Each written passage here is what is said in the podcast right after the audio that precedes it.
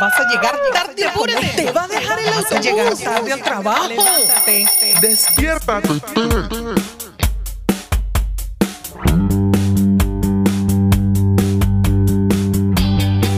Buenos días, mi gente. Estamos otra semana más y esto es el capítulo o episodio número 4 de la temporada número 1 de Despierta TT. Señores, hemos recibido correos, cartas de muchas personas que están aportando para el crecimiento de esta comunidad. Y acá precisamente tengo una carta de la Chimoltrufia 88. Dice así, querido TT, yo me acuesto con la ropa puesta y no me importa irme al trabajo con la ropa arrugada. Postdata, no creo en nadie. Excelente.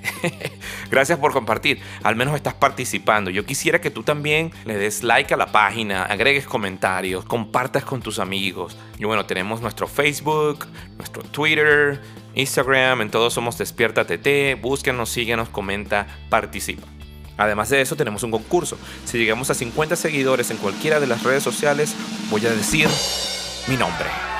Bueno, cada semana yo estoy comprometido a hacer un episodio nuevo, pero yo sé que no es fácil cuando uno comienza algo y realmente no lo continúa. A mitad de camino uno deja de hacer las cosas, o se desanima por X o por Y.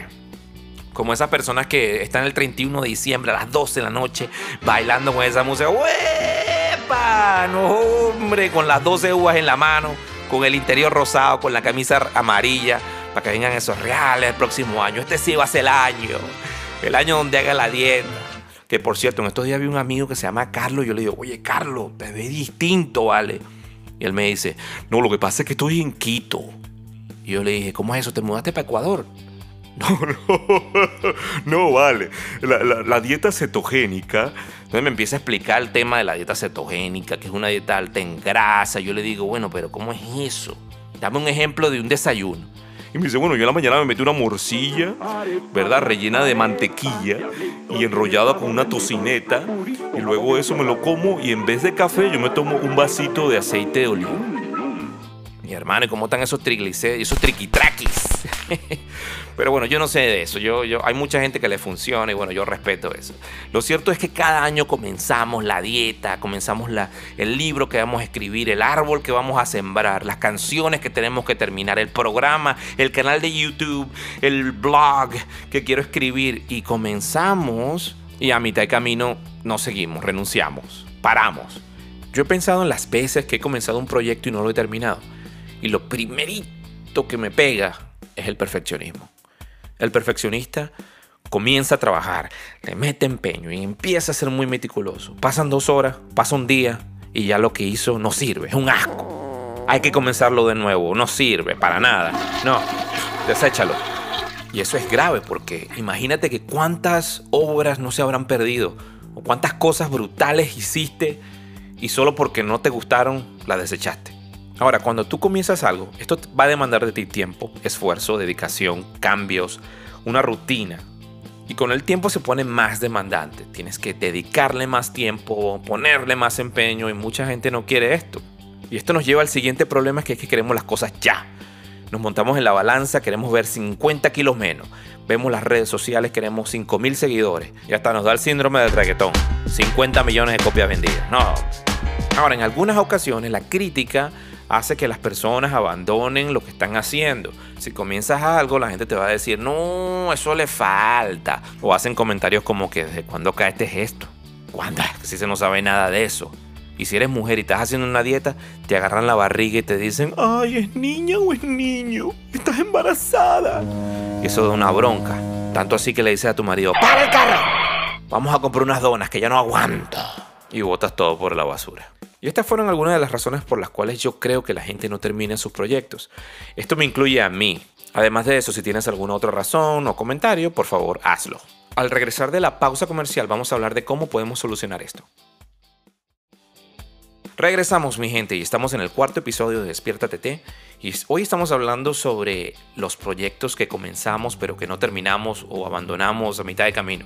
Te di algunos motivos por los cuales a veces hacemos esto muy a menudo. Y ahora te voy a dar algunas herramientas como para que puedas contrarrestar esto. A lo primero que tienes que pensar es en un compromiso a largo plazo. No puedes, si vas a empezar una dieta, no puedes visualizarte así como que, ok, voy a rebajar 50 kilos porque en un mes tengo la boda de mi primo y yo tengo que meterme este vestido como de lugar. Entonces piensa un poco más como un estilo de vida, como que va a ser algo saludable para ti, no solamente para un momento en específico, sino para toda tu vida. La siguiente, fíjate que dije compromiso a largo plazo, pero lo siguiente es clave, tienes que tener metas que puedas lograr que tú dediques 20 minutos al día donde tú solamente vas a pensar en, tu proyecto, en las canciones que vas a escribir, en los arreglos que vas a hacer, en el contenido del programa que vas a elaborar, en la dieta, en los ejercicios, vas a dedicar solamente 20 minutos a esto. Por ejemplo, en vez de decir, hoy voy a escribir una página del libro, piensa, hoy voy a escribir dos líneas del libro. Y para el final de la semana ya vas a tener toda la página. Yo sé que parece lento, pero es más efectivo porque estás trabajando con metas que vas a lograr.